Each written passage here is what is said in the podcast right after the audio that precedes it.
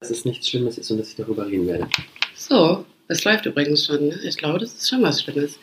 Ähm, äh, hier ist Jasmina mit ihrem guten Freund, dem Benny Bauerdick. Hallo. Hallo. Und ich werde dem Benny jetzt was ausrichten von der Janine Michaelsen. Bist du, bist du soweit? Ja, bis, ob ich soweit bin? Ja, bist du Ja, bereit? Ja? Ja, logisch. Psychisch und physisch. Gucken wir mal dann danach. Also, die Janine hat dich gefragt, mhm. du hast einmal eine Beschwerde bekommen. Mhm. Und zwar ging es da, glaube ich, um ethische, waren das ethische Probleme? Du hattest ähm, äh, irgendwie einen Spruch gedroppt Mhm. und da gab es richtig Ärger. Was äh, war denn da los, lieber Benny? Hm. Also, da war folgendes los. Ähm, ich bin tatsächlich danach, ich habe danach ähm, mir erstmal eine Auszeit gegönnt, Mm, wonach? Nach diesem. nach diesem Eklat. Eklat, den, auf den ich jetzt nicht weiter eingehen werde, Okay. aber es war ein kleiner Eklat. Mm, Und ähm, das war gut so, dass das passiert ist, dass ich mir danach eine Auszeit genommen Mhm. habe, weil ich danach erstmal äh, für ganz, ganz lange Zeit ins Ausland gegangen bin, mm, um irgendwie erstmal klarzukommen mit dem, was da passiert ist und mit meinem eigenen Lem und mit meinem Scherbenhaufen. mm. Und ähm, das war ganz gut, ehrlich gesagt. Dann, weil mein Leben sich von da an schlagartig geändert hat. Meine Sicht auf das, die Sicht auf mein Leben, die Sicht auf meine Arbeit und auf viele Dinge. Ah, okay. Ähm, er wird den Spruch nicht wiederholen. Nein. Dafür werde ich ähm, das sagen, ähm, wie ich es für mich immer formuliere. Mhm. Ich sage immer, ich gehe jetzt ähm, einen Versand Ver Verwandten abseilen. Und ja, verdammte Scheiße, ich darf das. Und ähm, Beschwerden dann bitte an, keine Ahnung wen, Gerne auch an lieben. Gott oder Gerne so. auch gerne, auch, gerne auch an Benny Bauerdick. Mhm. Der ähm, wird das dann übernehmen, wenn äh, ihr dann da ausrastet und glaubt, ihr müsstet mir erzählen, was ich sagen darf und was nicht. Genau, ich weiß ja jetzt inzwischen, wie man damit umzugehen hat. Ne? Also Ja. das ist halt, die Leute haben mir danach halt echt, die wollen irgendwie, äh, wir wollen, dass du nie wieder moderieren Mhm. darfst, dass du nie wieder arbeiten darfst, du scheiß Arschloch. Und also ich habe mir die krassesten Sachen danach an. Ja. Tatsächlich. Das heißt, ähm, ich lese mir die Beschwerden für dich dann gerne durch. Ich weiß ja jetzt dann. Also, äh, pff, ich muss gerade erst, muss mich erstmal sortieren. Ähm, es ist halt mh, schwierig. Ich habe ja mitbekommen, dass beim Radio oft so, dass, dass man sagt, In- Ironie funktioniert beim Radio nicht. Also, dass der Hörer das oft nicht erkennt. Ähm, das ist offensichtlich der Beweis dafür, ne? dass, es, dass es schwierig ist. Total. Und ähm, ich kenne dich ja persönlich, glaube ich, ganz gut und kann das, glaube ich, ganz gut einschätzen. Du bist der letzte Mensch, der hingeht und nach unten tritt oder Menschen verletzt. Also gerade in deiner Position ähm, bist du, glaube ich, gar nicht ähm, dafür geschaffen nee, oder prädestiniert. Nee. Also ich sage halt immer, ich lebe halt offen äh, in einer schwulen Ehe. Also Ja. nicht offen im, im Sinne von offene Partnerschaft, Ja. aber offen nach außen hin Ja, äh, erzähle ich, dass ich einfach mit einem Mann verheiratet bin. Und ich bald auch Ähm. übrigens. Uh. Richtig crazy. Nee, scheiße, ich wollte jetzt diesen Hochzeitsglockenmarsch da. Dum, dum, dum. genau, ja. Ja, Wie schön. ja. Aber ähm, bei Dann mir, ist das bei mir auch ist es vorbei. Ne? Das Ja, ja. hoffentlich. Entschuldige bitte, ich habe vier Kinder. Welches Leben. Welches Leben, mein Freund. Aber es ist, äh, also ich wollte damit halt eben sagen, wow, du bist verheiratet und oh krass. Das, äh, scheint für die Menschen immer noch problematisch zu sein, oder? oder? Du meinst manche. mit einem Mann verheiratet zu sein, schwul Ja, zu sein oder ja, was? ja. Ja, tatsächlich. Also ich habe so die, ein bisschen die Erfahrung gemacht, dass da gar nicht mehr so in der Öffentlichkeit drüber gesprochen wird, weil es Mhm. inzwischen definitiv normaler geworden ist als vielleicht noch vor 20 Jahren, als irgendwie so den 90ern, Mhm. äh, als es auch eben noch ein Gesetz gab, dass Polizisten auch noch Homosexuelle äh, strafrechtlich verfolgen durften und solche Geschichten. Seitdem hat sich das tatsächlich gebessert. Aber ich finde auch so ein bisschen, dass sich das so in den letzten Jahren halt doch wieder so durch diese ganze Hate Speech auch im Mhm. Netz, dass jeder irgendwie auf einmal das Gefühl hat, er darf auf einmal irgendwie einfach sagen, was er will, Mhm. darf jeden einfach irgendwie verletzen, dem irgendwas an den Kopf werfen, finde ich, ist es einfach nochmal krasser geworden, dass ich mir auf der Straße echt solche Sachen anhören muss wie, boah, ist das widerlich, du scheiß Schwuchtel, ähm, das ist hier kein Fußgänger, kein, kein Bürgersteig für, für Homos und solche Geschichten, wo du denkst, ey, Alter, ich lebe in Köln, in, ich dachte eigentlich Ja. in einer der tolerantesten und Ja. buntesten und schwulenfreundlichsten Städte Deutschlands. No way. Du wirst halt trotzdem irgendwie immer noch Ja, also ähm, ich, ich glaube auch, dass es seit Hate Speech zugenommen hat. Allerdings habe ich auch das Gefühl, dass es seit Hate Speech erst für alle anderen ähm, wahrnehmbar wird. Also wenn ich überlege, was mir schon an den Kopf geworfen worden ist, auch, ne, auch über die Straße gehen oder in welchen gefährlichen Situationen ich mich befunden habe, weil ich offensichtlich anders bin, so wie du ja auch. Ähm, und ähm, dieser, dieser Tenor, der auch von Lehrern kam oder wem auch immer. Ne? Ähm, für mich war das immer Realität.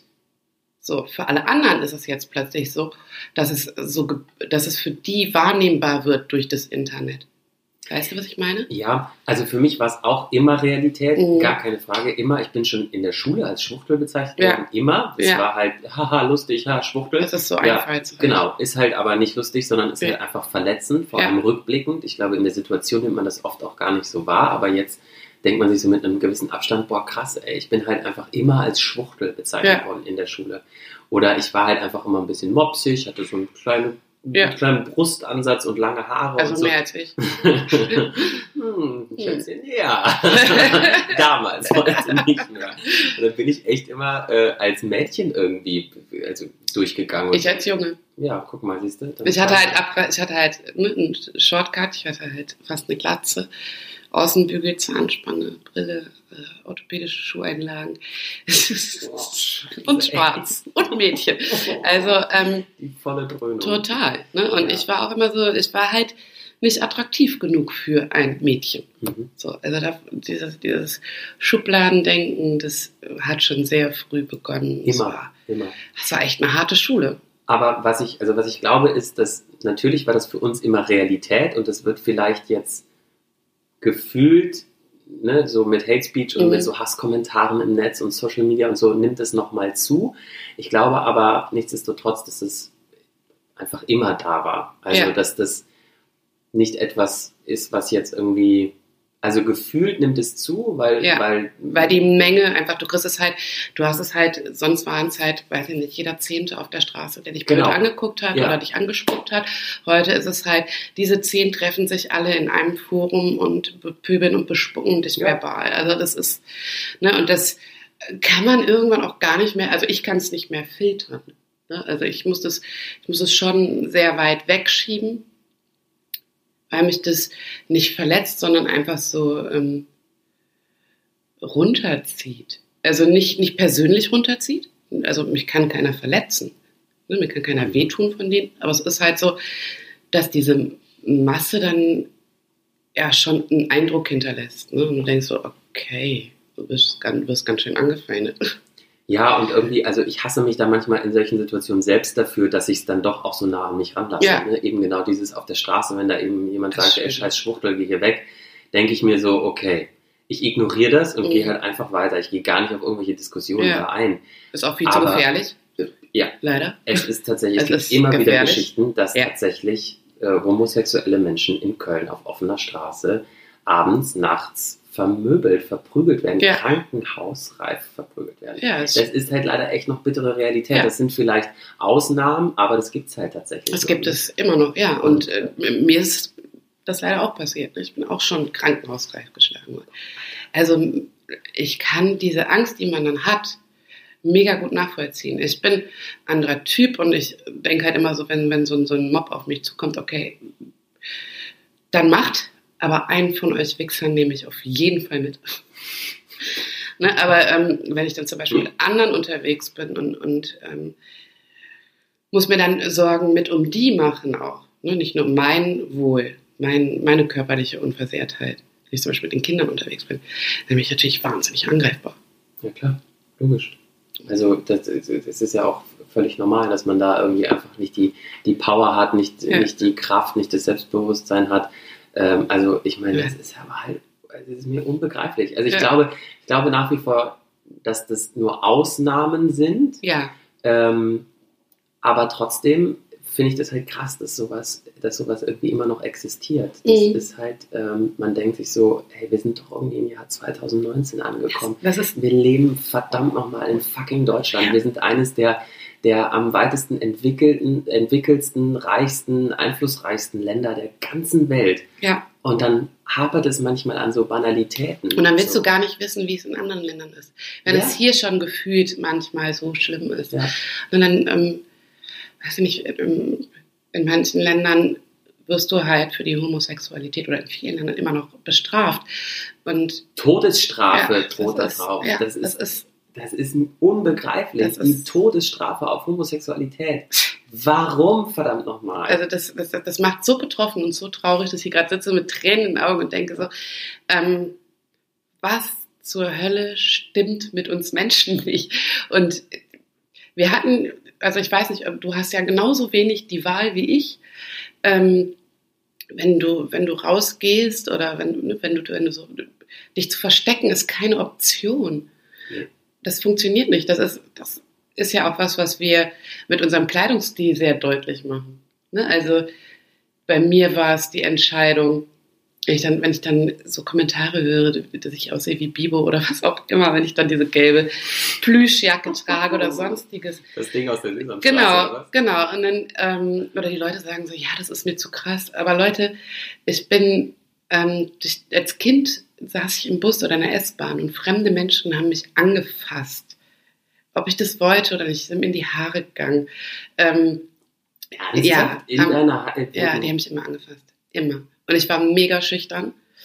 Und ähm, auch diese Diskussion dann mit meinen Tattoos, die ich dann irgendwann mit zugelegt habe, also ja, ist doch viel zu krass, viel zu auffällig. Ich bin immer aufgefallen.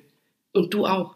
Immer. Also- aber ich komme halt auch vom Dorf. Ne? Ja. Das ist halt auch relativ easy. Da, Ja, aber da das schaffst du auch machen. hier. Wenn Ja, du klar, hier das irgendwie stimmt. anders bist, fällst du sofort auf. Und du hast die- die Wahl, daran kaputt zu gehen oder, oder das für dich zu akzeptieren und nach außen zu tragen. Das haben wir zum Beispiel auch mit unserem, mit unserem Kleidungsstil so für uns beschlossen. Das hält die Leute ein bisschen auf Abstand, habe ich das Gefühl. Mm, Ja, ich hatte aber tatsächlich auch vorhin auf dem Weg hierhin wieder echt ein paar Situationen, wo Mhm. die Leute dich angucken oder mich in dem Fall angeguckt haben, von oben bis unten mus gemustert haben Mhm. und wirklich dann so, mhm, ah ja, okay. So, nur weil ich halt irgendwie eine auffällige, aufgeplusterte, bunte Jacke trage, die irgendwie aussieht, als käme sie gerade aus den 80ern und Ja. irgendwie eine abgeschnittene Hose mit Tennissocken. So, ähm, ja, ist jetzt auch. Benny sieht übrigens super aus. Immer.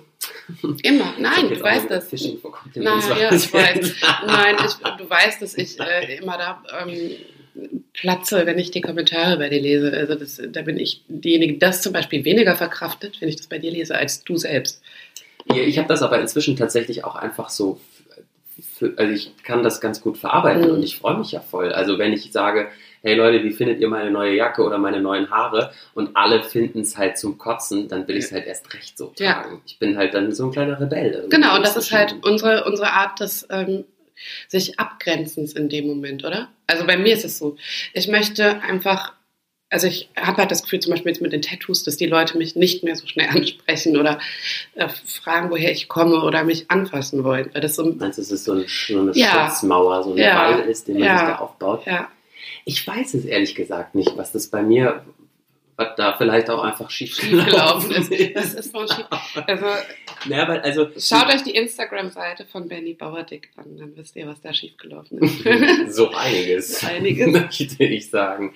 Nee, aber es ist, ich weiß nicht, ob man sich, also man macht sich ja damit trotzdem auch nochmal Ja, ja, angreifbar. du bist halt eben im Zweifel halt immer, äh, in Anführungszeichen, das Opfer, weil die Leute irgendwie deine Klamotten scheiße finden. Ähm, Die finden uns ja eh scheiße, weißt du? Sie sehen es ja eh. Also, ne, sie sehen ja eh äh, sofort. Sie sehen uns an der Nasenspitze an, was los ist. ja. Dann können wir auch drauf scheißen. aber ehrlich gesagt, also ich habe das, das hat glaube ich lange bei mir auch tatsächlich gedauert, irgendwie ähm, dazu zu stehen, Mhm. also zur Homosexualität zu stehen, zu meinem komischen Klamottenstil zu stehen. Also ich, ich meine, ich bin schon immer aufgefallen. Ich Ja. war immer schon einfach ein bisschen bunter, ein bisschen extravaganter, ein bisschen Von Exotisch allem. ist ja mein Lieblingswort. ne? Exotisch. Exotisch. Ja. Bei mir darf man das sagen. Ja. bin ja, meine, mir darf man das auch sagen. Ich finde, das ist mir, das ist mir total Latte, ey. Ernsthaft. Ich finde halt trotzdem irgendwie, dass das, ähm, ja, ich, also ich, inzwischen ist mir das egal. Also, Ja. ich, wobei es gibt Tage, es gibt solche und solche Tage. Es gibt Tage, da fühle ich mich einfach scheiße. Ja. So, dann ziehe ich halt einen Kapuzenpulli an und eine Jeans, damit mich ja keiner anspricht. Genau. Und es gibt Tage, da fühle ich mich wohl und da, da bin ich happy und da bin ich, fühle ich mich wohl in meiner Haut und dann gehe ich halt raus und es ist mir scheißegal, was ich trage. Ja, Und wenn es ein Netzshirt ist, dann sollen die Leute halt gucken und sollen darüber reden. Ich denke mir so, ey, es ist mir völlig egal. Ich fühle mich da drin wohl und dann ist Ja. auch gut so. warst du als Teenager, also hast du dich auch nicht so ganz experimentell gezeigt. Also ich war es schon, aber irgendwie habe ich mich nicht dabei wohlgefühlt. Also ich habe mich nicht gefunden. Ja, ich auch nicht. Ich hab, musste gerade noch mal an so eine Situation denken, wo mich echt meine Freunde irgendwie ausgelacht haben. Und Mhm. rückblickend kann ich das auch verstehen, weil ich habe irgendwie so im Teenie-Alter, ich hatte einen türkisblauen Kapuzenpulli und habe da drüber so eine billige Bomberjacke getragen, die war grün-gelb. Also sowas unfassbar geschmackloses. Ach, also ich auch. das war also Ich war auch unfassbar geschmacklos. Ja. weil Ich hatte ja auch so, ich hatte ja immer so ähm, Directions genutzt. Also ich hatte so lilane Haare, mal grüne Haare, also so Kellys mäßig. Und ähm, habe dann aber diese, kennst du diese Shirts, die man früher, also die haben früher immer nur Kirmesbetreiber getragen. Diese grauen Shirts und dann hatten das mit so Kätzchen drauf und die hatten dann so blaue Augen oder so, so mit so einem Wolf, so wirklich total schlecht gezeichnet. oh. So, so ganz schlimm. Hattest du auch so, so Wasserfallbilder in deinem Zimmer Ja, ja. hängen, die sich so Nee, hatte ich nicht. haben? So nee, nee, nee, nee, das hatte ich alles nicht. Ich hatte, ich habe ich hab nur diesen Kleidungsstil Okay. für mich entdeckt. Kein Mensch weiß warum. Also, und dann halt die Baggy dazu. Das war nicht schön. Ja, aber ich, ich finde es halt, also ich mag das. Ich, also Ja. warum nicht auch Ja. damit experimentieren, Voll. auch mit Haaren? Ich mache das ja auch heute noch. Mir ist es Ja. völlig wurscht. Ich gehe zu meinem Friseur und sage, mach was du willst. Und der macht halt irgendwas. Ich habe es- meine Glatze rasiert. Ja, ist doch geil. Also Wirklich? warum denn nicht? Wir können es ja wieder verändern. Ich meine, klar, Tattoos ist nochmal eine andere Hausnummer, weil da veränderst du deine Haut. Du, Ja. du änderst etwas an deinem Ja. Körper, was du nicht wieder rückgängig machen kannst. Das ist Ja. noch krasser als ein Piercing. Aber ich habe mich mit 35 dafür entschieden. Das ist dann auch sehr bewusst. Und, Ja. ne? Aber also als, ich bin froh, dass ich es nicht als äh, Teenie gemacht habe oder als junger Mensch. Ja, ich glaube, dann ist man, ne, dann ist man nicht so reflektiert und Nee. weiß vielleicht manchmal nicht, was man Genau. tut und verändert eben nochmal seinen Geschmack, so gar keine Frage. Genau. Aber ich finde mit Klamotten, also es ist doch völlig egal, was wer am Körper trägt. Das ist so, scheißegal. ähm, wenn du dich wohlfühlst, und das ist immer das, finde ich, das Wichtige, man merkt halt auch oft Leuten an, irgendwie, die versuchen was und die fühlen sich nicht wirklich wohl darin. mhm. Das ist dann so, wo ich denke, okay, dann bleib doch einfach vielleicht bei dem, wo du dich sicher fühlst. Genau, aber das sind, das sind manchmal aber eben auch tatsächlich so Leute und das ist leider auch so ein Ding unserer Zeit, glaube ich, und dieser Social Media und Instagram-Welt. Das sind Leute, die irgendwie jedem Trend hinterher rennen. Mhm. ähm, und versuchen wollen, das irgendwie zu adaptieren, was sie bei Instagram oder in irgendwelchen Ja. Modezeitschriften sehen, was ich auch nicht verurteile, sondern per se in Ordnung finde, sich irgendwo Anregungen zu holen und das an sich auszuprobieren. Aber du merkst halt manchmal, es passt einfach nicht zu dem Typ. Genau. Also es ist einfach auch eine Typfrage. Und wenn da halt irgendwie so ein, so ein kleines schüchterner, äh, schüchternes Mädchen, irgendwie Ja. so ein kleines graues Mäuschen dann irgendwie versucht, das zu tragen, was gerade irgendwo auf den, auf den Laufstegen in Paris getragen wird, dann merkst du halt, das funktioniert nicht. Da hast Nein. du halt einfach so eine krasse Schere im Kopf, dass du Total. dir halt einfach denkst, hey, du bist vielleicht einfach nicht der Typ dafür, akzeptier's doch Ja. einfach und sei doch einfach du selbst. und du bist verdammt nochmal gut, gen- wirklich gut Ja. genug, so wie du bist. Ne? Ey, Das ist echt so, ähm, ganz ehrlich, es ist ja, also es gibt doch nichts, nichts Besseres manchmal, also ne, auch wenn Ja. ich halt immer ultra extravagant rumlaufe, gibt es doch nichts Schöneres als einfach eine Jeanshose und ein weißes Shirt. Ey, Eben. Wie sexy kann Mann oder Frau beide Ja. in Jeans und weißem Shirt sein? Eben, also ohne Geil. dieses ganze, dieses ganze Tamtam drumherum. Aber ich glaube, dass es halt auch mega schwierig ist, sich ähm, heute zu orientieren. Wenn ich ähm, Social Media als Jugendliche bereits gehabt hätte, also Alter, Ich ich, war nicht, ja eh schon so ein Mobbing-Opfer. Ja. Genau, ich wollte gerade sagen, ich weiß nicht, ob ich heute hier sitzen würde. Ja. Ich habe ja wahnsinnig äh, in der Jugend und Kindheit einstecken müssen. Und ähm, wenn ich das in dieser geballten Form bekommen hätte, ich, boah, Kids, ey, ich weiß nicht, wie ihr das aushaltet und ähm, hoffe, ihr nehmt euch das alles, was da so abläuft, nicht so zu Herzen, weil es runtergebrochen ist, all das, was da läuft, extrem albern. Bullshit, absoluter Richtig Bullshit. albern. Und ich meine, natürlich sind wir jetzt irgendwie in so einer Situation oder in einer glücklichen Lage, sagen zu können, wir sind darüber hinweg. Aber es ist halt einfach wichtig, sich das wirklich nicht so zu Herzen zu nehmen. Ja. Und ähm, äh, ganz ehrlich, bei mir hat es auch lange gedauert. Ja. Ich bin, ähm, meine Mitbewohner haben mich früher während meiner Studienzeit, haben die mich immer Cello genannt. Das war mein Spitzname, weil ich bin halt so, so äh, schlaksig, also einfach Ja. so groß, aber habe extrem krass ausladende Hüften, wie halt so ein Cello. Und Ich habe ein Cello oben. Ja, ich weiß, wie es aussieht.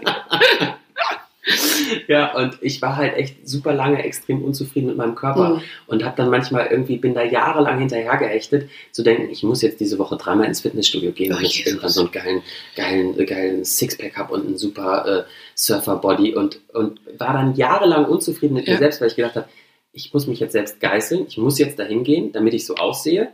Und du ich geh liegt nur an dir. Das ist, Genau. Du bist der Versager. Genau, weil ich nicht hingehe. Natürlich gehe ich nicht hin, weil äh, Fitnessstudio ist halt für den Arsch so. Und ähm, bis ich irgendwann mal gecheckt habe, nee, ich muss es halt auch nicht machen.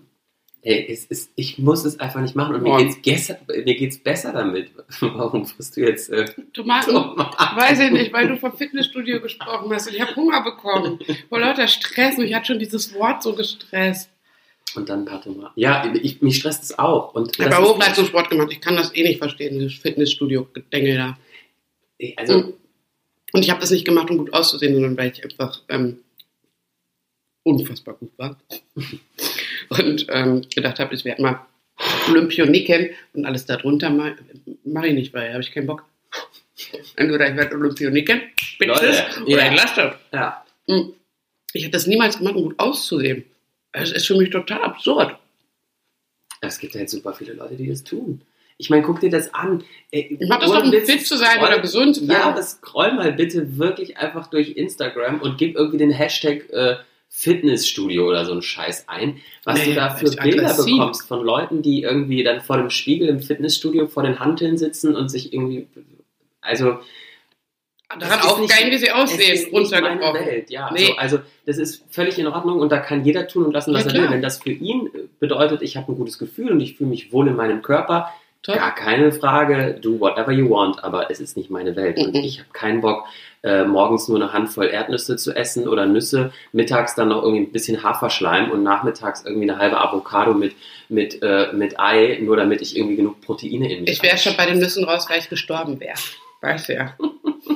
ja ich habe ja die Nussallergie. Ups. Mhm. Leute, Entschuldigung. also entschuldigt die Tomaten, aber mh, ich wäre einfach schon tot morgens, wenn ich so ein Fitnessgirl wäre. Allein deshalb bin ich schon Also ohne dir jetzt, ja, wobei ich überlege gerade, ob man sich das bei dir ganz gut vorstellen könnte. Fitnessgirl. Ja, ein bisschen. Äh, ich, Ich, im Sportpulli. ja, ich sehe sehr sportlich aus. Ich habe auch einfach damit meine Kohle gemacht. Ne? Also, Und geile Gene vermutlich. Ja, pff, man weiß es nicht, ob es geht. Oh, sorry Leute, ich krieg gerade einen Anruf rein. Sorry. Oh, hab ich überhaupt aufgenommen? Ja, da hat mein Produzent angerufen. Entschuldigung. Luzilla, wenn du das hörst, du bist der Killer. Ja, ich würde sagen, äh, Prioritäten setzen. Ne? Das ist also mehr als offensichtlich. Ne? Entschuldige, Bitch. Ich wollte mal einmal unter Einmal. vier Augen ungestört mit dir reden. Ja. So, nur, nur unter uns. Alter, ich kann überhaupt nicht aufhören, das ist ja nicht normal. Ja, ist doch, ist doch, aber Tom, Tomate ist ja, aber das ist doch ein Ich konnte ja, ich durfte ja zig Jahrzehnte kein rohes Obst und Gemüse essen. Und jetzt vertrage ich das wieder. Mhm. Magengedöns oder was? Nee, ich habe richtig allergische Probleme. Hm. Ich schwäche dann irgendwann zu, deswegen darf ich jetzt auch nicht so viel davon essen. Aber ich kann halt mittlerweile ein bisschen davon essen. Und äh, Ähm, Du machst mir gerade Angst. Du hast ehrlich gesagt jetzt schon die 20. Cherry-Tomate in dich reingedrückt gerade. Ich habe Angst vor einem allergischen äh, Schock meinst du? Nee, ich sterbe nicht so machen? schnell. Jetzt hier irgendwo spritzen? Ich habe Adrenalin, hab eine? Adrenalinspritze Okay, hier. Ich ja. weiß aber jetzt nicht wo. aber ähm, ich sterbe ja eh öfter mal fast. Also Das ist, kriegen wir schon hin. Aber die Stimme verändert sich jetzt auch. Okay. Abbruch! Abbruch! Nein, wir waren dabei, dass ich sportlich aussehe. Und darüber können wir sehr gerne Du siehst unfassbar gut aus, muss man einfach sagen. Dankeschön. Ja, ich finde ich find, ich find mich auch okay. Also ich bin ganz zufrieden. Ich finde es immer, ich finde es immer so bewundernswert. Du hast diverse äh, Kinder aus dir rausgeholt und Das, siehst aus wie 19. Du das siehst, ist ein unfassbar gutes Make-up. Ah, okay. Ja. Also ich schmink mich halt auch sehr viel. okay. Ne? Vielleicht sollte ich da mal drüber, drüber nachdenken. Ja, also ich habe Augenränder, ähm, das, ist- das sind keine Augenränder mehr. Das ist, äh, keine Ahnung, das, ist, das muss eine Erkrankung sein oder so. Ich habe Also- aber auch, das ist der Grund, warum ich fast immer Brille trage. Ja, Ich trage super selten Kontaktlinsen, weil die Brille kaschiert. kaschiert die Augen. Augenränder. Hm, Ich kenne das. Nee, aber aber, ich oute mich an dieser Stelle, ich benutze hin und wieder manchmal auch Concealer. Ja, äh, entschuldige, ich verstehe das überhaupt nicht, warum Männer keinen Concealer benutzen oder so, so getönte Tagescreme. Ich mache das. Also ich würde das machen. Hallo, sorry, ich halte meine Kamera, äh, mein Gesicht manchmal in irgendeine Kamera. Äh, Hallo, Entschuldigung, ich bin berühmt. ja, aber sorry. Bitches. aber das ist nämlich auch so ein Problem meiner Jugend gewesen, warum ich mich immer scheiße und schlecht gefühlt habe. Ich hatte übelste Akne. Oh, ich auch. Ganz Alter, aber ich habe ja immer noch Akne. Und ich auch, genau. Und das war nämlich immer das Problem. Ich musste so richtig fiese, so richtig fiese Hormontabletten schlucken, wo ich alle paar nehmen. Wochen, äh, ja, ich schon leider, aber da musste ich alle paar Wochen irgendwie zur Kontrolle. Die hat die Haut so richtig vertrocknet und meine, meine ähm, Hautärztin meinte irgendwann, Herr Bauerdick, machen Sie sich keine Gedanken. Bis Sie 30 sind, kriegen wir das in den Griff. Das willst du halt als Als- 15-Jähriger nicht hören. Und ähm, Hure. by the way, ich bin 30 und wir haben es leider nicht Nein. mehr in den Griff bekommen. Entschuldige, Bitch, da war da doch was. Nee, ähm, ich habe es bis heute nicht im Griff. So, vielleicht sehe ich deshalb auch so jung aus, weil ich einfach noch diese, diese Akne-Pustin überall So habe. fettige Haut. Ich So fettige. Ich habe alles. Gott, ey. Aber, äh, aber ich habe auch diesen körperlichen Verfall einer älteren Frau schon. Das, das, das ist schon da. Also der, der Hintern hängt jetzt. Ich hatte den tightesten Arsch der Welt. Wirklich. Wirklich, Leute, entschuldigt bitte. Ich möchte jetzt nicht angeben. Aber verdammte Scheiße. Ich habe den Arsch zum Niederknien. Und jetzt kniet er nieder. Das ist- mal aufstehen kurz? Ja, ich zeig dir den gleich. Mhm. Ich habe extra jetzt diese weite Hose an, damit man das nicht mehr so Mhm. sieht, dass er jetzt hängt. Okay. Also ich müsste jetzt vielleicht mal anfangen zu trainieren. Vielleicht. Aber ich Ja, will halt trainieren wegen der Autoimmunerkrankung. Wenn, dann nur für dich, bitte.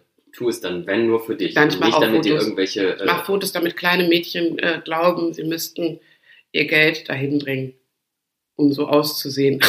Das möchte kein Mensch so aussehen ich. Wirklich nicht. Äh, ja, Ein bisschen wichtig genommen. naja. Nee. Mhm.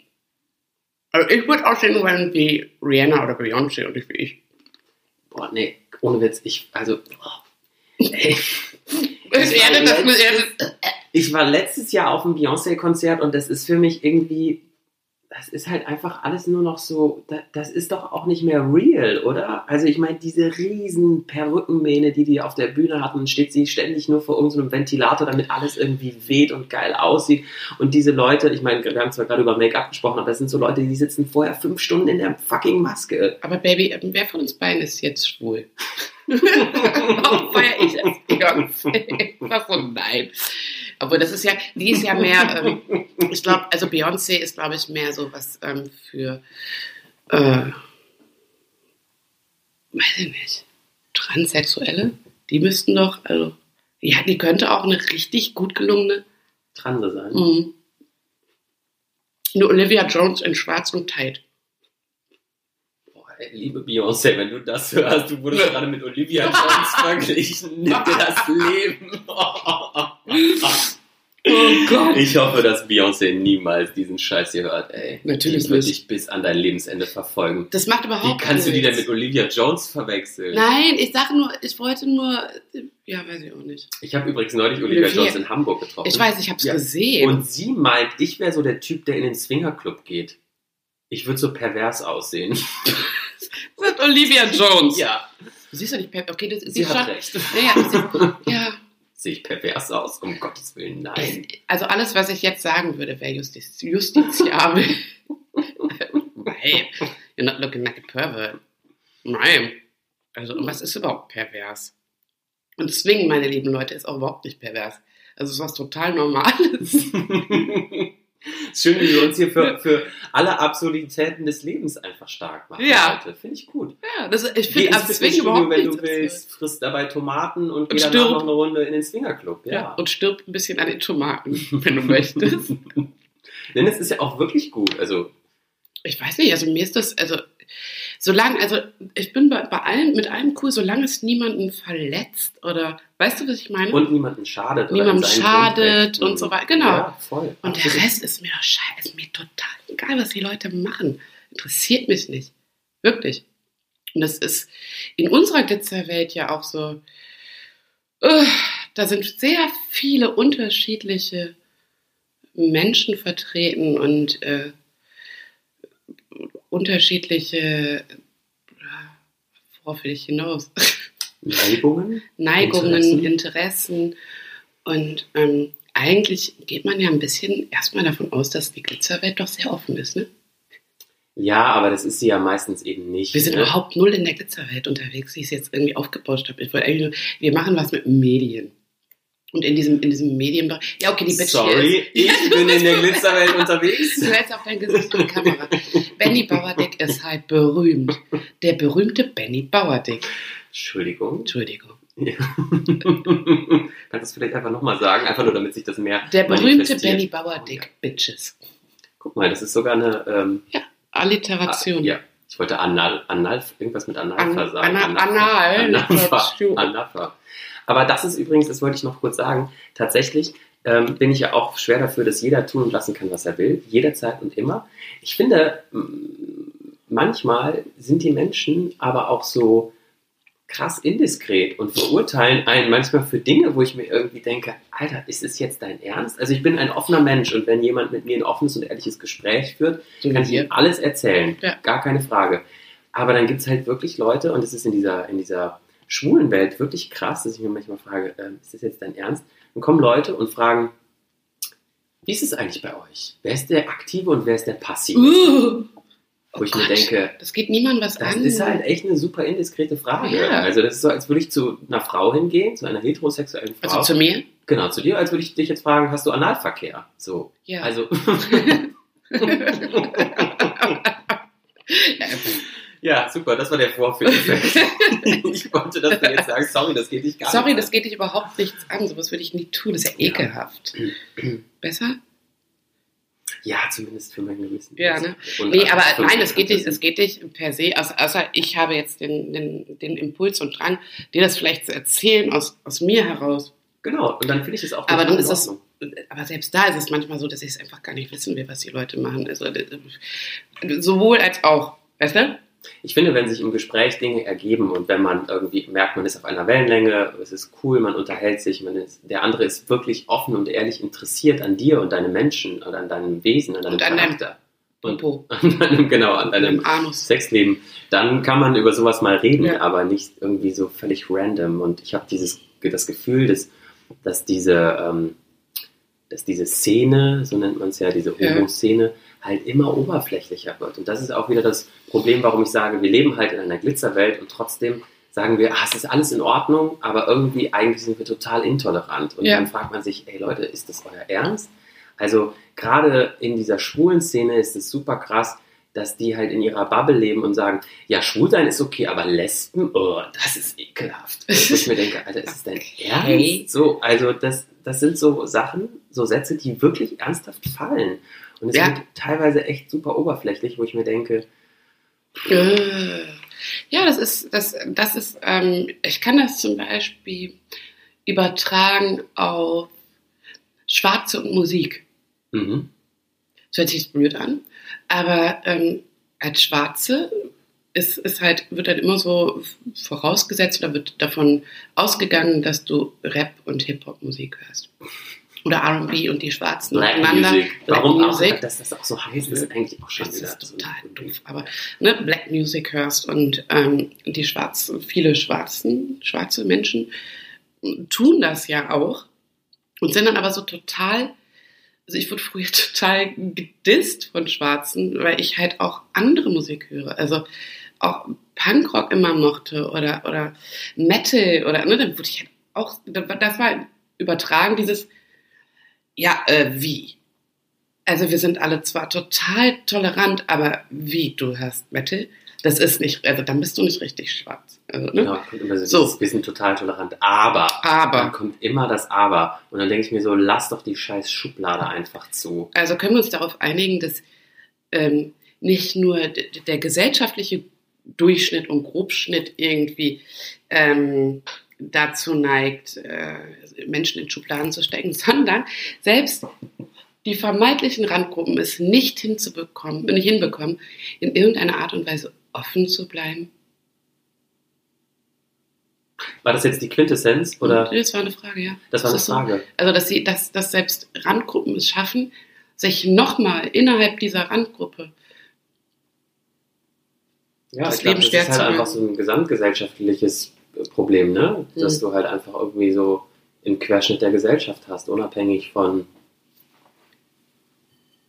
Herkunft, Sexualität, whatever. Das ist einfach, es gibt halt einfach Menschen, die sind halt tolerant und die sind offen und die meinen Mhm. das von ganzem Herzen genau so, weil es Mhm. denen einfach völlig egal ist, welche Haarfarbe du hast, welche Hautfarbe du hast, welche Augenfarbe du hast, welche Sexualität du hast, ob du Analverkehr hast oder nicht. Scheißegal, urteile nicht über diese Leute und es gibt halt Leute, die das eben tun. Und die das, die, das ist eben genau das, was wir sagen, die dich verurteilen für etwas, was du trägst und sagen, ah, guck mal hier, die Schwuchtel trägt eine bunte Jacke. Entschuldigung, ich trage eine bunte Jacke. ganz, ganz crazy. Ich trage bunte Haut. Oh. Mm. Ja. Mm. Achso, das war jetzt, also es war nicht so, ähm, das, du Ah. weißt schon, dass dieses Geräusch irgendwie, ne, das war jetzt nicht, Ach so. das war jetzt nicht ein Mhm. im Sinne von, Oh. Oh. Sag mal, hm, inwieweit hat das einen Einfluss auf deinen Job auch? krassen Einfluss, glaube ich. Ich glaube, mehr Einfluss, als wir uns eigentlich eingestehen wollen, ehrlich gesagt. Hm. Mir ist es inzwischen total egal. Ich weiß, dass es ganz, ganz viele schwule Kollegen gibt, die das entweder, also die sich gar nicht outen in der Öffentlichkeit und das ist auch total in Ordnung. Jeder hat da einen anderen Umgang Mhm. mit seiner Sexualität. Das ist auch okay. Es gibt Finde ich Leute, genau, es gibt Leute, die sagen, hey, das spielt keine Rolle, das muss keiner wissen, das ist nicht entscheidend für meinen Job. Ähm, kann ich verstehen, wenn man das genauso handhabt. Ich sage aber, es gehört halt zu mir einfach dazu. Hm. Und ich will, dass das die Leute wissen, damit es A, einfach völlig selbstverständlich wird, mit Ja. einem Mann verheiratet zu sein. Und B, will ich, dass mich Leute einstellen aufgrund meiner Qualifikation oder weil Ja. sie mich cool finden, weil sie sagen, hey, du machst einen guten Job, wir wollen dich. Ja. Und ich glaube, dass viele einfach auch heutzutage noch Angst haben und ich glaube, dass es auch ein bisschen berechtigt ist, dass sie einen bestimmten Job, gerade wir als Freiberufler, nicht bekommen, Hm. wenn Chef oder wer auch immer weiß, dass er schwul ist. Ja. Ich meine, das ist aber ja im Fußball genauso. Natürlich, das ist, das ist im Fußball so, das ist in, in allem so. Ne? Also ich glaube, wenn du ähm, in gewissen Berufen tätig bist, ähm, wo halt äh, so, so eine gewisse, äh, ja, so, so Standardbilder im Kopf entstehen, wie ein, weiß ich nicht, Müllmann zu sein hat oder ein Polizist oder, ne? Ich glaube, dass, das, äh, dass sie ein ganz schwieriges, schwieriges Standing haben. Und äh, auch da sind wir ja wieder, ja, da treffen wir uns wieder, da haben wir wieder eine Gemeinsamkeit, ne? wir beide. Also jeder, der mich für einen Job engagiert, weiß ja auch zeitgleich um, um die Person, die ich bin. ne? Und das ist, glaube ich, auch nicht immer so leicht. Also es gibt ja auch Formate, die jetzt irgendwie nicht so kreischig sind wie, weiß ich nicht, oder so, so wie das, was Caro zum Beispiel macht oder so, ne? Und es gibt ja auch Formate, die irgendwie im Nachmittagsprogramm laufen und so, ja, für die breite Gesellschaft gemacht sind.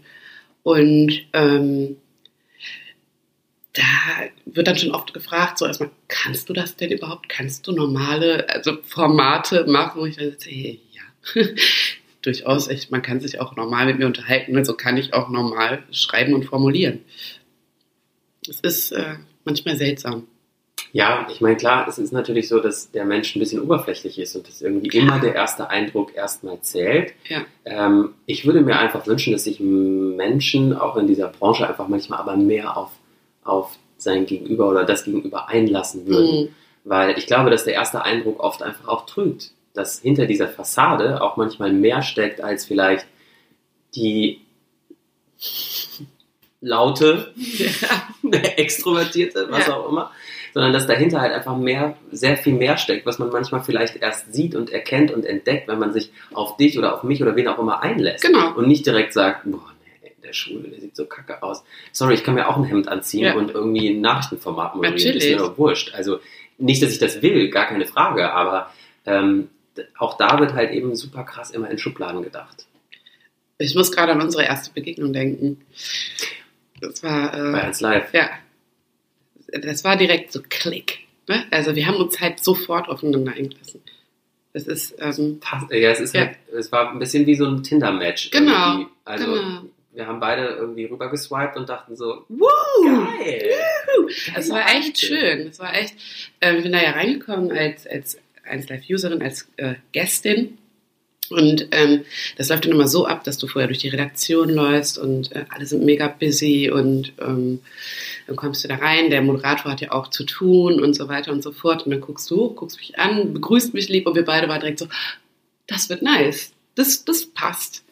Und das war, ähm, ich glaube, wir haben direkt erspürt, dass bei beiden halt mehr dahinter steckt. Mhm. Ne? Also das war jetzt nicht, das war jetzt nicht, ach, der sieht lustig gekleidet aus, der hat bestimmt genauso äh, Späßchen wie ich. Und Der ist sondern- genauso der ist genauso verrückt. verrückte Nudel. Genau, sondern es war echt irgendwie, dass man das Gefühl hatte, okay, ähm, wir wollen uns definitiv länger, mehr äh, miteinander befassen und auseinandersetzen. Ich glaube, ich glaub, dass das nicht immer so ist, tatsächlich. Das, das ist auch völlig normal, dass es eben Menschen gibt, wo die Chemie nicht so passt. Das ist auch total okay. So, so matcht und dann, ne, aber das war tatsächlich bei uns irgendwie Ja. so. Bam. Bam, und jetzt ist. Ja, wir haben uns halt einfach echt wahnsinnig gut verstanden. Ich Mhm. nicht, ja. Und das war dann so. Also Aber einfach auch, weil sich, also, weil man das Gefühl hat, du merkst ja relativ schnell, lässt sich wirklich da jemand ehrlich und offen auf dich ein und Ja. stellt er dir eine Frage, weil es ihn interessiert oder Ja. stellt er dir eine Frage, weil er sie stellen muss. So, du Genau. merkst halt relativ schnell den Unterschied. Ja. Also, Und was halt immer ist, ähm, ich finde es wichtig, dass Menschen verbindlich sind. mhm. Also das heißt nicht, dass jemand sich irgendwie 24-7 mit mir auseinandersetzen soll und ähm, sich ständig melden muss. Aber ähm, ich finde es halt wichtig, dass ich meinem Gegenüber auch signalisiere, hey, ich bin immer da. Also wenn was ist, du kannst dich jederzeit melden und ähm, kannst jederzeit mit mir in diese, ähm, ja, in ein Gespräch gehen oder, oder whatever. So, und das fehlt, glaube ich, oft ganz schön, gerade in dieser Branche. Ja, ich glaube, der Mensch wird auch immer ein bisschen egoistischer und dann ist er nicht bereit zu geben. Ne? Also, oder etwas aufzuopfern von seiner Freizeit, von seinem Leben oder Und die Konkurrenz ist halt mega groß bei uns das stimmt, ja. in, der, dieser. Branche. Also da ist wahrscheinlich dann gar nicht so die Bereitschaft da, sich einzulassen, weil man ja gegebenenfalls auch ähm, da einen Konkurrenten sitzen hat. Ah, das okay, weißt du? ja, ja, das finde ich immer total ja. schwierig. irgendwie die, das, du meinst, dass die Leute Angst haben, dass irgendeiner einem den Job wegnehmen könnte. Ja, oder Okay. irgendwie mal was besser macht Ja. oder irgendwie einen besseren Gag schreibt oder Wo ich mir aber halt auch immer denke, hey, tu mir doch einen Gefallen, sei einfach bei dir selbst. So, sei du selbst und sei wie du bist. Du machst einen guten Job, ähm, Ja. du bist wie du bist. Und entweder die Leute wollen dich dafür haben, weil sie dich gut finden, oder halt eben nicht. eben. Aber es ist nie eine Entscheidung, also das ist so, ja, dann lass den anderen doch auch seine Gags machen oder lass den anderen doch irgendwie von, von seiner Art her sein wie du, aber sei du immer du selbst. Was Ja. anderes kannst du in dieser Branche, glaube ich, nicht machen, sonst gehst du halt gnadenlos unter. ja, Dann hast du halt einfach keine Chance. null. Null. Und du machst das schon, du machst das ja schon sehr lange. Zehn Jahre. Unfassbar. Unfassbar. Zehn Jahre, ey, da fühle ich mich immer so bist, mega ja, alt. du bist halt gerade 30. Also das ist halt einfach Ja. wahnsinnig lang. Also mit 30 haben andere irgendwie, fangen gerade erstmal irgendwas, irgendwas an. Ich habe noch später angefangen. Und seid gerade fertig mit dem Studium oder so. Ja. Ne? Wobei auch da, finde ich, ist es ja auch völlig gerechtfertigt, Total. zu sagen, hey, ich habe bis 30 irgendwie was anderes gemacht oder ich wusste nicht, was Ey, ich ich, finde machen das will. super. Das ist das Beste, was dir im Leben passieren kann. Ja. Irgendwann erst mit 30 die Erleuchtung zu bekommen, zu wissen, ah, das will ich definitiv nicht, aber deswegen mache ich jetzt das und das Genau. ist wirklich das, was ich will. Ähm, Wann habe ich das denn angefangen? Vor drei Jahren, also mit 33. Hm. Also ich finde es ich es mega gut, aber ich habe auch den größten Respekt davor, dass du das seit zehn Jahren so krass durchziehst. zehn Jahre kommt mir echt auch nicht vor wie zehn Jahre. Also, es ist ja immer so. Es ist halt so, bing. Ja, aber es ist trotzdem eine mega Leistung, ne? Ich, ich finde, ich empfinde es gar nicht als Leistung so sehr. Und ich glaube, man darf das auch vielleicht, also ja, ich weiß, was du meinst und nehme das anerkennend und Ja. dankend an, aber ich glaube, es ist, wenn man etwas wirklich gern macht und wenn man das liebt, ist es für einen keine Leistung oder Mhm. kostet einen keine Kraft, Du sondern hast keinen Leistungsdruck vielleicht für dich. Genau, weil Mhm. ich, ich bin ich. So, Ja. ich bin Benny Bauerdick und ich mache meinen Job. Und Ja. ich mache das nach bestem Wissen und Gewissen Mhm. und bleibe da ich selbst. Und deswegen kostet es mich keine Kraft. Ich glaube, es würde Leute Kraft kosten, wenn sie das zehn Jahre machen und zehn Jahre versuchen, irgendwas hinterher zu hechten, äh, hechten oder irgendwie versuchen, irgendwer zu sein, der sie nicht sind. Ich glaube, dann gehst du daran kaputt. Ja, Aber ich denke mir so, hey geil, ich kann sein, wer ich bin. Ich kann mir von Menschen Geschichten anhören und ich darf die Drahtstante sein und diese Geschichten auch noch weiter erzählen. Wie geil ist das das ist das denn? Beste, oder? Mega, wir haben einfach einen super. Job. Ja, Hey, wir haben echt einen geilen Job. voll. So, wir machen eine Pause, ich muss rauchen, Freunde. Freunde, Pause. So, Raucherpause ist vorbei und ähm, Schachtel dann leer. ich dachte leer und dann, äh, wo wir gerade mal dabei sind, äh, Rauchen ist wahnsinnig gefährlich und ähm, bin mir der Gefahr durchaus bewusst. Ähm, du bist nicht Raucher, ne?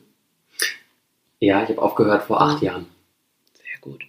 Und ähm, ich mache das jetzt so ein bisschen zum Thema, weil, wie du ja weißt, wäre ich ein paar Mal fast gestorben. Mhm. Und ähm, du setzt dich ja auch mit dem Thema Tod schon nochmal bewusster auseinander, als das jetzt viele andere tun. Ja, also für mich ist es eigentlich selbstverständlich, weil ich der Meinung bin, dass der Tod ähm, zum Leben dazugehört. Mhm. Wir können das, das, das glaube ich, mit eines der wenigen Dinge, die wir in diesem Leben nicht beeinflussen können, wann das passiert, wo das passiert und wie das passiert. Und ähm, ich habe, das ist jetzt dann auch schon über zehn Jahre her, meinen Zivildienst im, im Kinderhospiz gemacht. Und ähm, die meisten Leute fragen immer, boah, krass, wie, wie hält man das aus? Wie kann man das machen?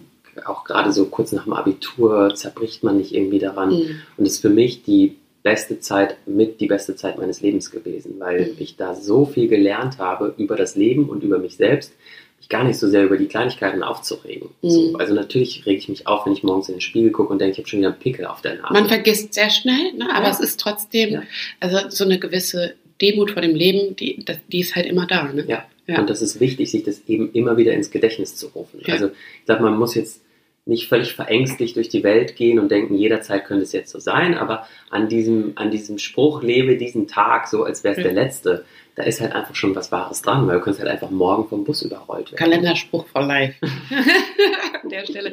Ja, Nein, es ist aber, weiß es ist so. Ich weiß, es klingt mega kitschig, Nein, aber da ist aber halt es ist einfach wirklich. irgendwie was Wahres dran. Und ich denke mir halt immer so, boah, krass, wenn ich manchmal darüber nachdenke, was sind gerade irgendwie meine Probleme, Mhm. ähm, dann sind das völlige Banalitäten. Und wenn ich Ja. mir halt angucke, was ich da für Familien äh, kennengelernt habe und, Mhm. und Kinder kennengelernt habe, wie lebensfroh und wie mutig und wie also voller Energie und voller Mhm. Kraft die sind, das ist der Wahnsinn. Da kann man nur seinen Hut vorziehen, weil ich mir denke, wenn ich in dieser Situation wäre, ähm, ich glaube, ich würde in der Ecke hocken und heulen und Ja. nichts mehr können. Also, ich, äh, also diese Frage, wie kannst du das nur aushalten, die kenne ich ja selbst sehr gut. Ähm, um das mal äh, an einem Beispiel festzumachen, ähm, mein Sohn war auf Intensivstation, ich habe ein schwer krankes Kind und äh, ich war halt natürlich bei ihm und mit der Pflege beschäftigt und habe aber zeitgleich meinen Job als Comedy-Autorin irgendwie aus, ausgeführt. Also das heißt, ich hatte da mit zu kämpfen, ob mein Kind vielleicht verstirbt, aber gleichzeitig ähm, witzige Dinge zu Papier bringen müssen. Und ähm, diese Schere ist für ganz viele nicht zu vereinbaren. Ne? Das ist äh, diese, ja, wie, wie geht das? Ähm, aber auch da bin ich genauso wie du, es gehört halt dazu. Also ich liebe dieses Kind über alles und ich möchte natürlich nicht, dass mein Kind vor mir geht. Ich glaube, das will keiner. Ich glaube, das ist das Das, das, ist auch, das ist auch so wieder natürlich. Es fühlt sich aber Ja. total wieder natürlich Ja. an. Aber ähm, ich kann es ja letztendlich nicht ändern und ich kann nichts anderes tun, als dann da zu sein für mein Kind und ähm, ihm all meine Kraft zu geben. Was ich allerdings auch nicht vergessen darf, ich habe noch andere Kinder, ich habe auch noch einen Partner, ich habe auch noch mich selbst, ich habe also auch noch ein Leben. Das heißt, ich darf natürlich nicht hingehen und alles aufgeben und daran zerbrechen. Das funktioniert nicht. Ja. Weil damit wäre tatsächlich in dem Falle ähm, ihm ja auch nicht geholfen, mhm. ne? wenn man selbst mhm. daran so sehr kaputt geht, ähm, sondern wenn man einfach diese Kraft und diese äh, Lebensfreude und, und diese Energie auch ausstrahlt. Ich glaube, dass das auch natürlich irgendwie einen positiven Voll. Effekt hat. Weil du sonst diese, die, du gibst dem, also ich habe mal ein Gespräch mit einer Mutter geführt, ähm, äh, deren Kind lag auf der Palliativstation. Es hatte schon über sehr viele Jahre sich mit äh, Krebs und diversen Chemos und Bestrahlungen gequält. Und ähm, der Sohn wollte einfach nicht mehr. Er war, glaube ich, so acht. Und dann kam die Mutter und er war völlig aufgelöst und sagte zu mir, ja, dann habe ich dem Kind, habe ich ihm halt gesagt, dass er nicht aufgeben darf wegen uns und ähm, dass, er, dass er kämpfen muss. Und ich habe mich dann hingestellt und habe der Mutter gesagt, ähm, ich verstehe deinen Impuls, ich verstehe, warum du das tust, ich verstehe, dass du dein Kind nicht verlieren willst, aber bedenke bitte, dass du deinem Kind gerade so viel aufbürdest in dem Moment. Es ist eigentlich vor dem wirklich schlimmsten Schritt erstmal in seinem Leben, dieses Loslassen und Gehen.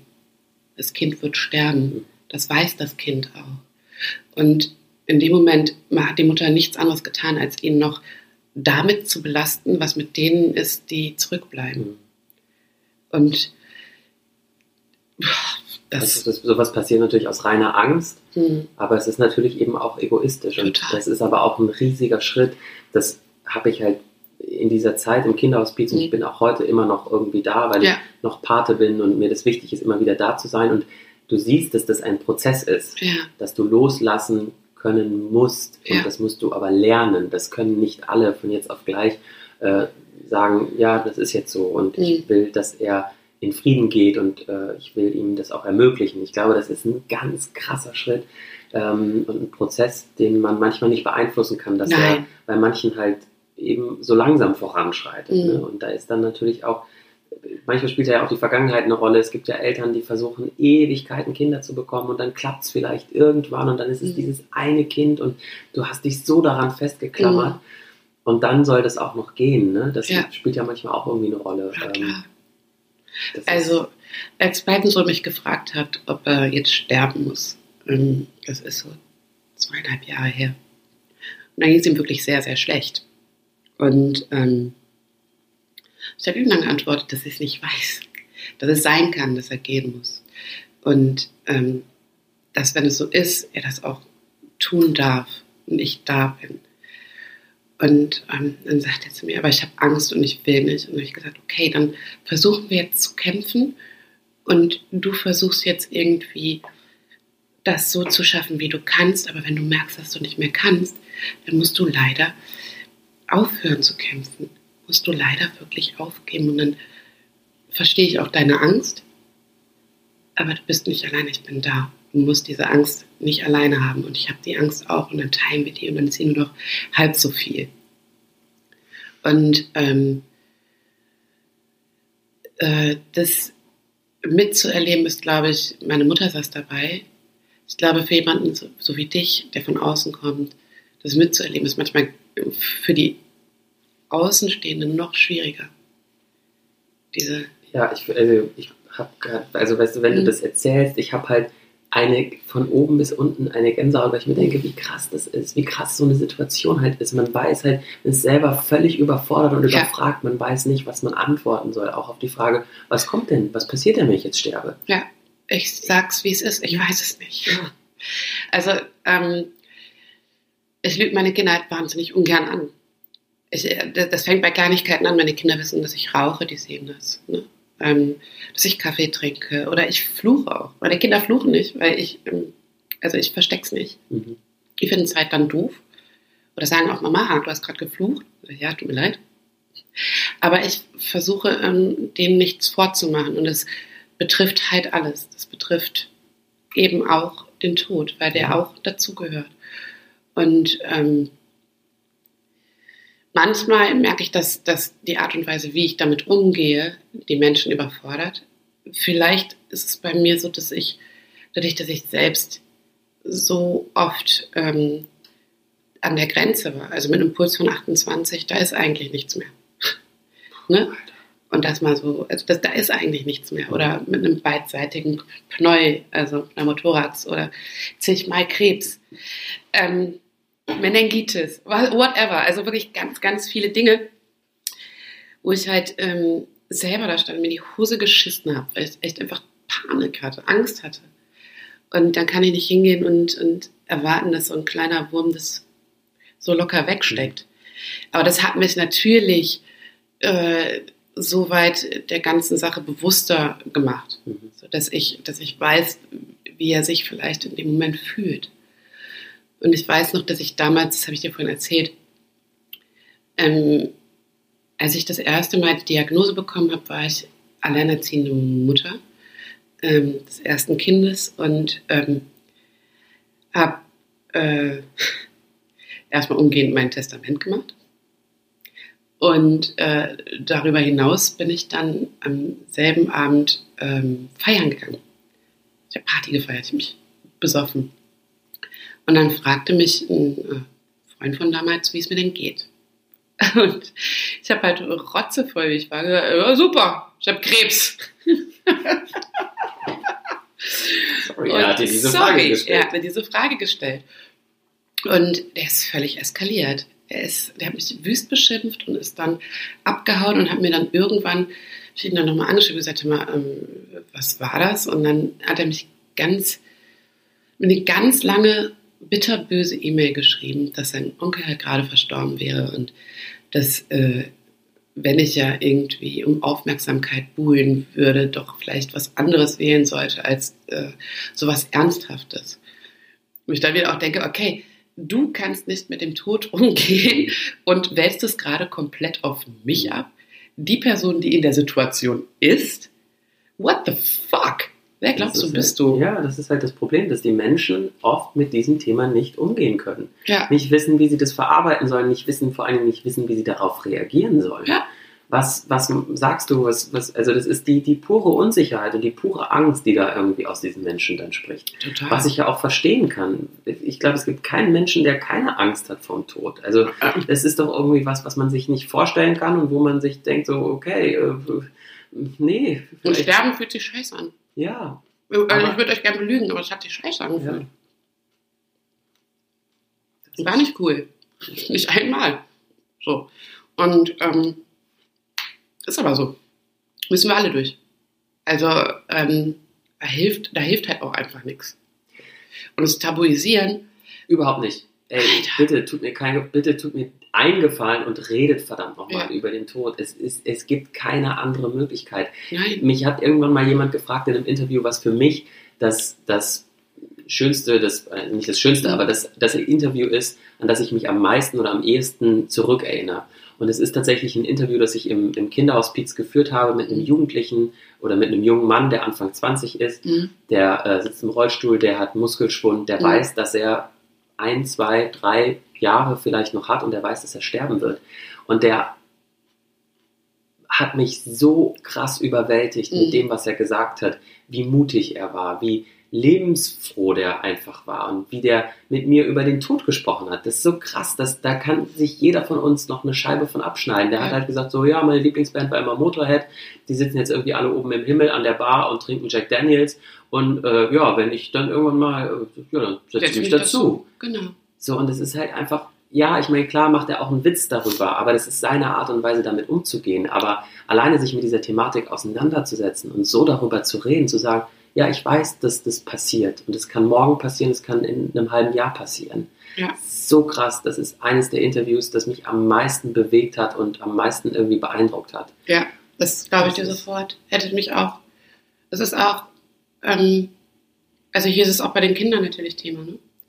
Ähm, die wissen, dass ich krank war. Die wissen, dass ihr Bruder krank ist. Ich kann euch, es ist so, es ist so funny, die, die äh, Jüngste, die ist, also der, der Kranke ist der Zweitjüngste. Und die Jüngste ist immer hingegangen und hat ihm immer das Sauerstoffgerät aus der Nase gezogen und hat einfach einen tierischen und diebischen Spaß daran, wenn er blau angelaufen ist, gemacht hat. Ne? Und dann habe ich es wieder reingemacht, habe auch ein bisschen mitgelacht und äh, sie hat ihm das wieder rausgezogen. Die beiden haben sich scheckig gelacht. Mhm. Selbst er mit seinem, mit seinem Sauerstoffmangel. Ähm, das ist halt so, weißt du, wenn du diesen ganzen, diese Gewalt vielleicht auch ein bisschen nimmst, dieses Überwältigende, sondern einfach auch, äh, ja, es nahbar machst. Mhm ich hoffe, dass ich, wenn ich meinen Kindern etwas mitgeben kann und darf, dass es, ähm, das ist, dass sie das, dass sie das Leben zu schätzen wissen und dass sie das Beste tun, um glücklich zu werden und dass sie aber auch ähm, wissen, dass das Leben nicht äh, unendlich ist und ähm, dass sie das halt gut für sich nutzen. Ich hoffe halt, dass die Jahre, die zum Beispiel mein Sohn hat, wahrscheinlich sind die limitiert, ähm, dass, der, dass der eine coole Zeit hat. So. Das ist halt das Wichtigste. Also, Voll. Ja. Und das war auch der Moment, warum ich zum Beispiel so wahnsinnigen Schiss hatte zu gehen und zu sterben, als es soweit war, weil ich das Gefühl hatte, ähm, ich möchte die Kids so nicht hinterlassen. Das ist, also mein Job ist noch nicht dann. So, ich hätte einfach noch Sorge, was ist, was passiert noch? So, wie kriege ich das alles noch in trockene Tücher, bevor ich gehe? Ja, und wenn es einigermaßen in trockenen Tüchern ist, ich also weiß, okay, die Kinder sind gesettelt. Und damit meine ich nicht erwachsen, sondern wirklich, dass sie, dass ich denen so viel wie möglich mitgeben konnte, dass sie mich in Ruhe gehen lassen können. Dann, dann ist es halt so. Alter, was soll ich dazu sagen, ey? Ich will auch eine Party. Ne, weißt du? Also wenn ich sterbe, will ich eine fette Party. Das Beste, was man macht. Karaoke-Party und ich will, dass alle rotzevoll sind. Und selbst die, die keinen Alkohol trinken und nicht rauchen. Verdammte Scheiße, an, in der Nacht wird gesoffen Wobei, und geraucht. Das ist auch so ungeschriebenes Gesetz. Beim Leichenschmaus sind doch sowieso immer alle besoffen. Also ich komme vom Dorf, da ist, das ist halt immer die größte Sause, ehrlich gesagt. Aber natürlich auch, weil da von den ganzen Angehörigen so viel Last dann anfällt ja. in dem Moment. Das ist einfach so. Ich habe ja. mir gleich, also ich habe halt junge Freunde verloren. Ne? Junge Freunde und viele Kinder im Freundeskreis. Da habe ich mir das immer geknickt. So.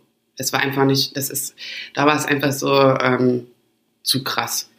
Aber verdammte Scheiße, ich bin kein Kind mehr. Ich habe äh, so viele tolle Sachen erleben dürfen und auch so viel Scheiße erlebt. Ähm, ich könnte jetzt völlig cool abtreten. Und ähm, dann fände ich es halt geil, wenn man wenn es feiert, dass man mit mir abhängen durfte. Weil ich bin schon ziemlich cool auch. Ich glaube, das ist auch das, was sich jeder wünscht, oder? Wenn er ja. geht, dass man sagt, hey Leute, wir können mal das eine oder andere Tränchen verdrücken, ja, aber. Nee, meine Oma will, dass ich richtig trauer, also, glaube ich. Das ist ja auch okay. Jeder trauert ja auch auf eine andere Art und Weise. Ich finde aber, also jeder will doch, dass das Leben gefeiert wird und dass der Mensch gefeiert wird und nicht, nicht, nicht der Tod und das Traurige, sondern das, das ist halt tatsächlich, ehrlich gesagt, das, was ich irgendwie gelernt habe in dieser Kinderhospizzeit oder auch immer mitnehme und auch irgendwie das, diese Geschichte, dass irgendwie äh, an dem einen Tag mein Vater ganz plötzlich gestorben ist, mhm. zwei Tage später meine Oma, so dieses, du weißt halt, es kommt immer volle Breitseite und es erwischt dich irgendwie und das darüber kann man traurig sein und man muss trauern, gar keine Frage, das ist wichtig und jeder ja. geht da anders mit um. Man kann jetzt auch nicht sagen, du darfst nicht weinen oder du musst weinen oder du musst dies tun oder du musst das tun, sondern das, da tickt ja jeder anders. Ja. Aber das Leben zu feiern und den Menschen, den man an seiner Seite hatte, zu feiern, ja. ist doch eigentlich das Geiste, was du tun kannst. Absolut. Und das ist das, was die im Kinderhospiz immer machen. Die haben einen Abschiedsraum, wo mhm. die Kinder aufgebahrt werden und wo der Sarg oder auch der Raum so geschmückt wird, wie die das wollen. Ja. Also da gab es einen Junge, der war riesen Rammstein-Fan, der lief drei Tage lang 24 Stunden lauthals nur Rammstein. So weil er das so gewollt hätte. Er hätte ja. Es war sein Wunsch, ja. es war seine Lieblingsband und er ja. hat das so gewollt. Oder du kannst tun und lassen, was du willst. Du kannst diesen Raum schmücken, du kannst Musik anmachen, du kannst den Sarg bemalen. Es geht darum, das einfach zu zelebrieren und ja. zu feiern und, und, und ähm, das so zu machen, wie sich derjenige das vielleicht gewünscht hätte. Ja. Und ähm, das ist halt wichtig.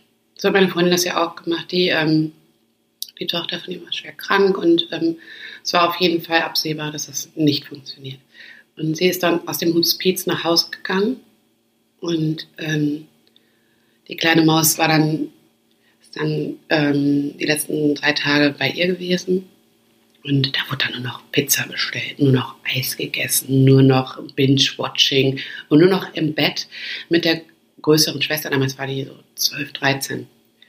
Und ähm, die Maus durfte dann wirklich noch zwei Tage da bleiben, nachdem sie verstorben war. Und so hat man dann ganz, ähm, also so ganz privat Abschied genommen. Und die hat auch in der Zeit zuvor, das Kind war immer schwer krank und die hat aber die ganze Welt gesehen. Wir waren immer in diesem Tragerucksack und die sind nach Thailand und wirklich die abgefahrensten Sachen gemacht. Ne? Und ähm, da habe ich so einen tiefen Respekt vor. So eine, so eine Liebe für, für die Art und Weise, wie ähm, die gehen durfte. Das ist was, was ich ähm, für viele, mir für viele wünsche, weil nicht jeder ist so privilegiert und hat das Glück, wie wir hier, ähm, den Tod so ähm, ja, hinter sich zu bringen oder, oder den Tod so zu zelebrieren. Mhm. Das ist ja auch so eine kulturelle Frage, ne? Stimmt, ja. Das macht ja jede Kultur auch tatsächlich genau. wieder anders. Da, ähm, ja, das ist echt gut. Ja. Wir dürfen das alles. Guck mal, jetzt versöhnen wir uns so ein bisschen mit der Kultur, die wir hier haben. Stimmt. Aber es, es ja geht noch besser. schlecht. Nein, es ist nicht alles schlecht. Nee. Es sind auch, das ist, das ist ja das. Wir haben einfach diese guten Ansätze überall. Müssen einfach nur in die richtige Richtung gehen. Ich glaube, jeder für sich muss in Ja. die richtige Richtung gehen. Ja. Und wenn jeder irgendwie auch einen Schritt äh, auf den anderen zumacht, ähm, ne, dann, dann ist damit auch schon geholfen. Einfach zu sagen, hey, Leute, da ist dieses eine Leben, das wir auf dieser verdammten Erde haben. Also lass uns doch aufhören, den anderen für irgendwas zu verurteilen. Lass uns aufhören, jemanden wegen irgendwas zu, zu hassen oder zu äh, was auch immer. Also lasst uns doch einfach dieses eine Leben genießen, weil es Ja. kann bei jedem von uns verdammt nochmal morgen vorbei sein. Und beschäftigt euch mal mit den wichtigen Dingen. Seht Mit mal zu. euch selbst. Ja, das, Und aber auch auch, oder auch mit der Gesellschaft. Ja. Seht mal zu, dass äh, wir unsere Umwelt in den Griff kriegen, unseren, unseren, ne? oder ähm, es so weit hinbekommen, dass Generationen nach uns auch glücklich sein dürfen und das Leben zelebrieren dürfen. Also beschäftigt euch damit, statt irgendwelche Menschen, weil sie eine bunte äh, Fliegerjacke tragen, Meinst du nicht? und ähm, einen besonders schönen Haarschnitt äh, haben, äh, zu Mm. nerven und zu dissen, Alter. Get a life. Ja, Get a fucking liebt, life. liebt Lebt und und habt liebt. hemmungslosen Sex. Verhütet. Das, äh, Also, sonst Aber habt ihr nachher vier Kinder. das wollt ihr nicht. Aber. Liebe, Liebe, Liebe ist so gut. Wir tragt sind, es in die wir Welt sind auch. Liebe. Ja.